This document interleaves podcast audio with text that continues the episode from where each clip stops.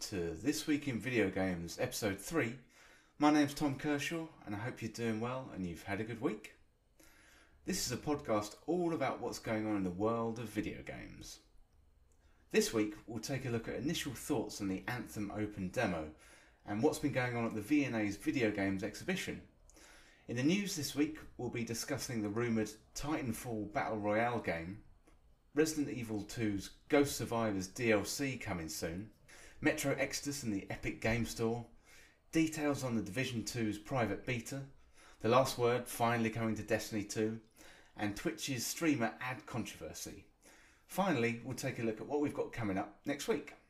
If you want to get involved in the show, email us on podcast at thisweekinvideogames.com.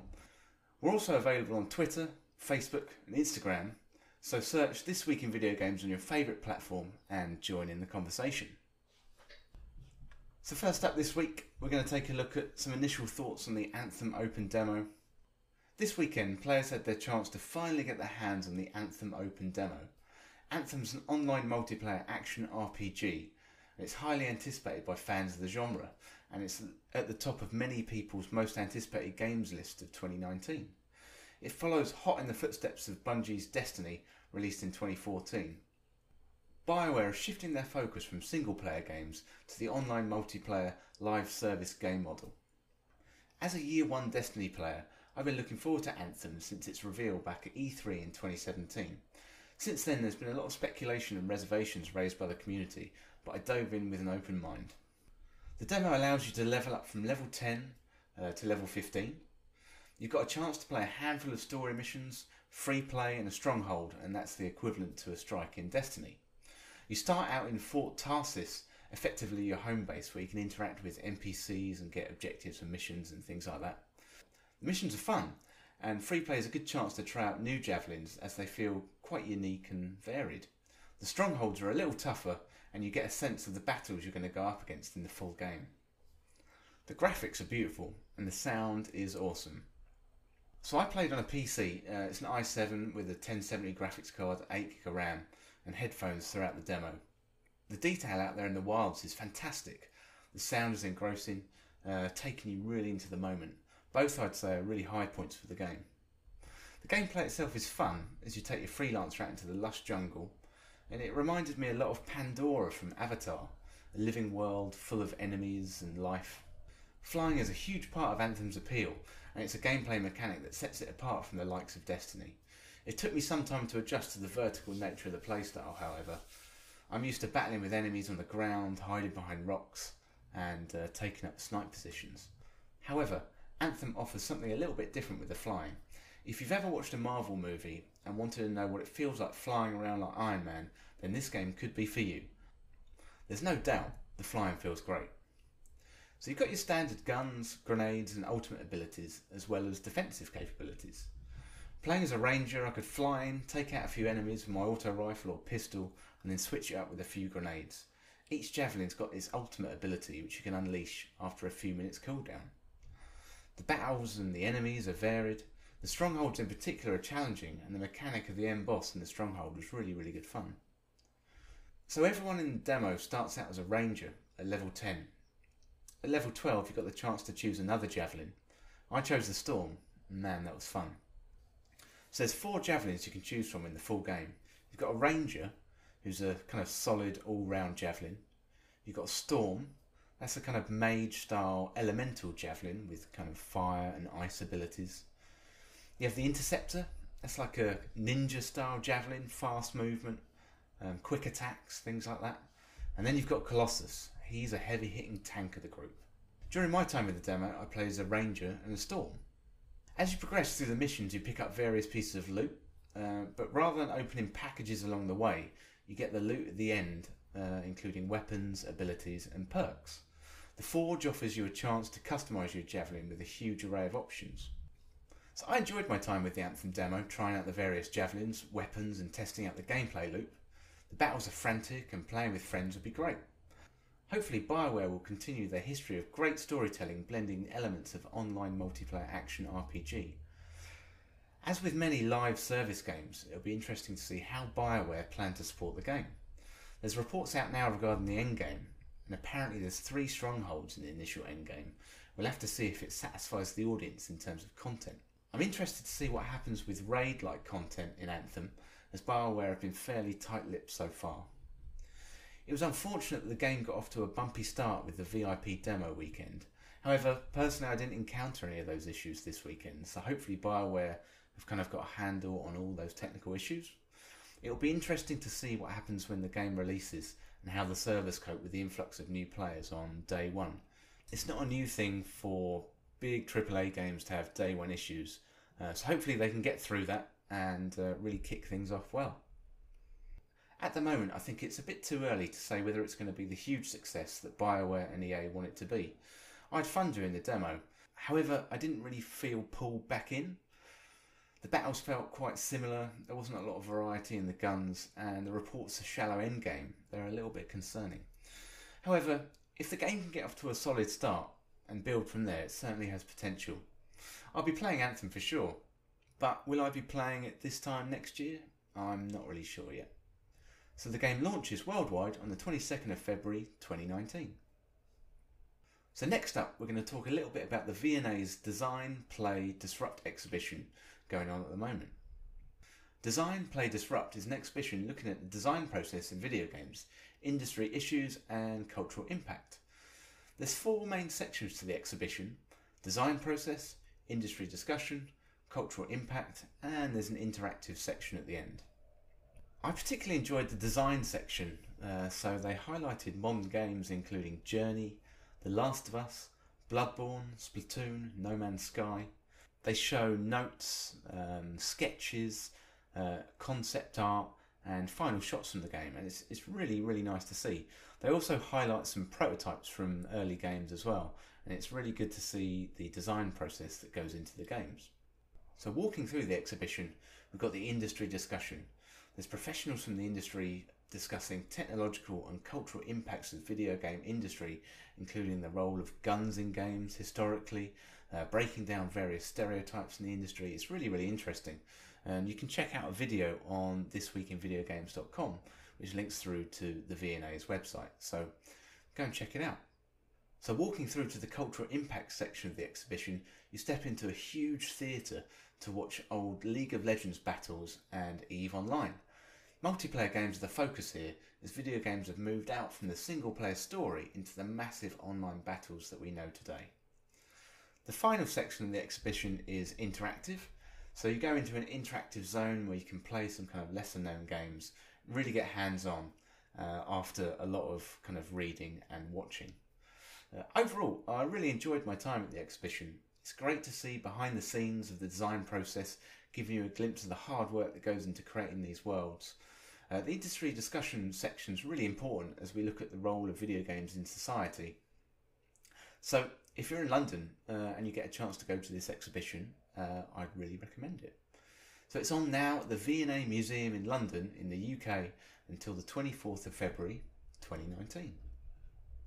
Okay, next up we're going to have a look at the news. So, Titanfall free to play Battle Royale Apex Legends is rumoured to be released on Monday. So, a new Battle Royale Apex Legends is about to enter the arena, according to Rod Breslau on Twitter. So, set in the world of Titanfall, the free to play game from EA's Respawn is rumoured to be coming to PC, Xbox, and PS4 on Monday, the 4th of February. This game will have up to 60 players in total and will feature solo and up to three player battles.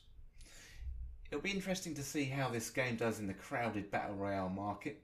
Uh, Blackout's been doing great business, and Fortnite has obviously become a global household name in the last 12 months.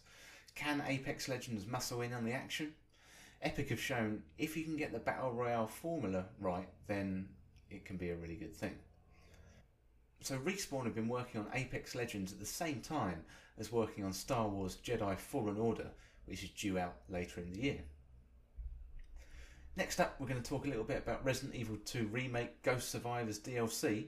Fans of the recent Resident Evil 2 Remake won't have to wait long for more content with the upcoming release of Ghost Survivors DLC coming February 15th, 2019. The DLC pack includes stories of three characters who never made it out of Raccoon City they include the gun shop owner, the mayor's daughter, and a soldier.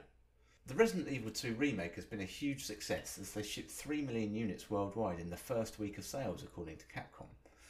The game is available now for PS4, Xbox One, and PC, and you can check out our initial thoughts on Resident Evil 2 Remake on the website at thisweekinvideogames.com.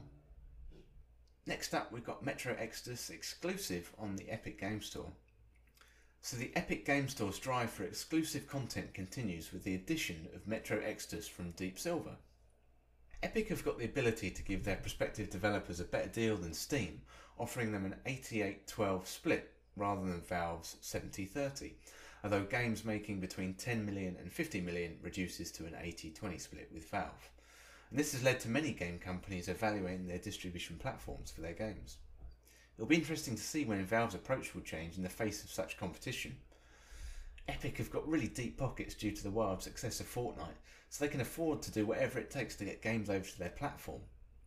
And since the announcement, fans have taken to Steam to leave their reviews on Metro games, and they're not wholly positive. Next up, we've got Division 2's private beta details. Ubisoft told their fans what to expect from the public beta coming on February the 7th, 2019.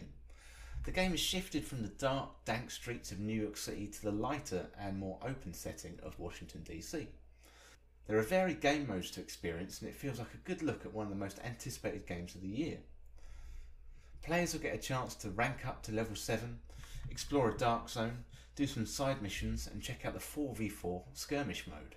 On February the 8th, players will be allowed to access endgame content for a level 30 character. This feels like a good move from Ubisoft as many of these live games as a service tend to live or die by their endgame. Giving players a taste of what to come in the endgame can only be a good thing, so they get their chance to evaluate the gameplay loop and provide feedback to the developers during the beta. Many felt that by the end of the Division 1, developers were getting things right, and there's much anticipation for the next instalment of the franchise. The demo is available for all players who pre order the game, and the game launches for PS4, PC, and Xbox One on March 15th. So, next up, we're going to talk about Twitch, and they've announced they're going to stop running ads for streamers on other streamers' channels. In December 2018, Twitch ran ads for Ninja's New Year's Eve stream. These ads unfortunately made their way to other streamers' channels, leading to some creators venting their anger at the platform. Twitch recently sent an email to all of their creators saying, Since December, there's been two instances of ads on Twitch, which we believe help spotlight events taking place on site with some of our creators. We recognise that these good intentions cause concern from our broader Twitch creators, and these ads may drive their audiences elsewhere, and that ultimately we create a potential negative impact with our efforts. So it's good that Twitch have recognised this and they're clearly listening to their community. On a platform where discoverability is already quite hard for up and coming streamers, this will only come as good news. Next up, we've got news of EA removing their FIFA points in Belgium. So, EA have finally pulled FIFA points in the Belgian release of FIFA 19. This comes off the back of the Belgian Gaming Commission declaring loot boxes in games should adhere to their gambling laws in April 2018. Many countries in the EU are looking at loot boxes and demanding companies remove these gambling features from their games. So the Gambling Commission say we're increasingly concerned with the risks being posed by blurring the lines between gambling and other forms of digital entertainment, such as video gaming. So uh, we've got a link to the full Gambling Commission article on the website. You can check that out at thisweekinvideogames.com. Both Belgium and the Netherlands have declared the practice of loot boxes in game isn't in line with their country's gambling laws, and they're starting to crack down on this practice hopefully we'll see this spreading to other parts of the world and it'll be interesting to see how companies react to this. So next up we've got some Destiny news with Bungie adding the last word to Destiny 2 and teasing the return of another exotic hand cannon. So Bungie have added the exotic hand cannon the last word into Destiny 2. Players have got to complete the Draw Exotic Quest which is part of the Black Armory and the quest was added at weekly reset on Tuesday the 29th of January 2019. As well as the last word coming back, it looks like Thorn is also returning as part of Joker's Wild in spring 2019. Last Word was an awesome gun in Destiny 1, and it'll be interesting to see how this compares to other hand cannons like Ace, Lunas, and the Coup. Bungie also made Whisper of the Worm sniper rifle available all the time, which is available on IO. So if you haven't picked up Whisper of the Worm, um, head on over to IO and go and get it. It's a really, really good mission, one of the best in Destiny 2. So that's it for the news this week. Next, we're going to have a look at what's coming up. So next week, uh, we've got Ape Out, which is coming to PC and Switch. That's on February the 7th. Then we've got BlazBlue Central Fiction Special Edition. Uh, that's coming out on Switch on February the 8th. We've got God Eater 3. That's available for PC and PS4. That's also on February the 8th. Then we've got Monster Energy Supercross, the official video game 2. That's available on PC, PS4, Xbox, and Switch on February the 8th. And finally, Stunt Kite Party. That's available on Switch. So that's all we've got time for this week. Thanks for tuning in. So if you like what you hear, go to Apple Podcasts and leave a nice review. Uh, we're happy to announce we're available on Apple Podcasts, Spotify, Pocket Casts, and many other podcast apps. Now, if you want to get in touch with the show, then email podcast at thisweekinvideogames.com or you can contact us on Twitter, Facebook, and Instagram. So thanks for listening, and we'll see you next time. We'll be right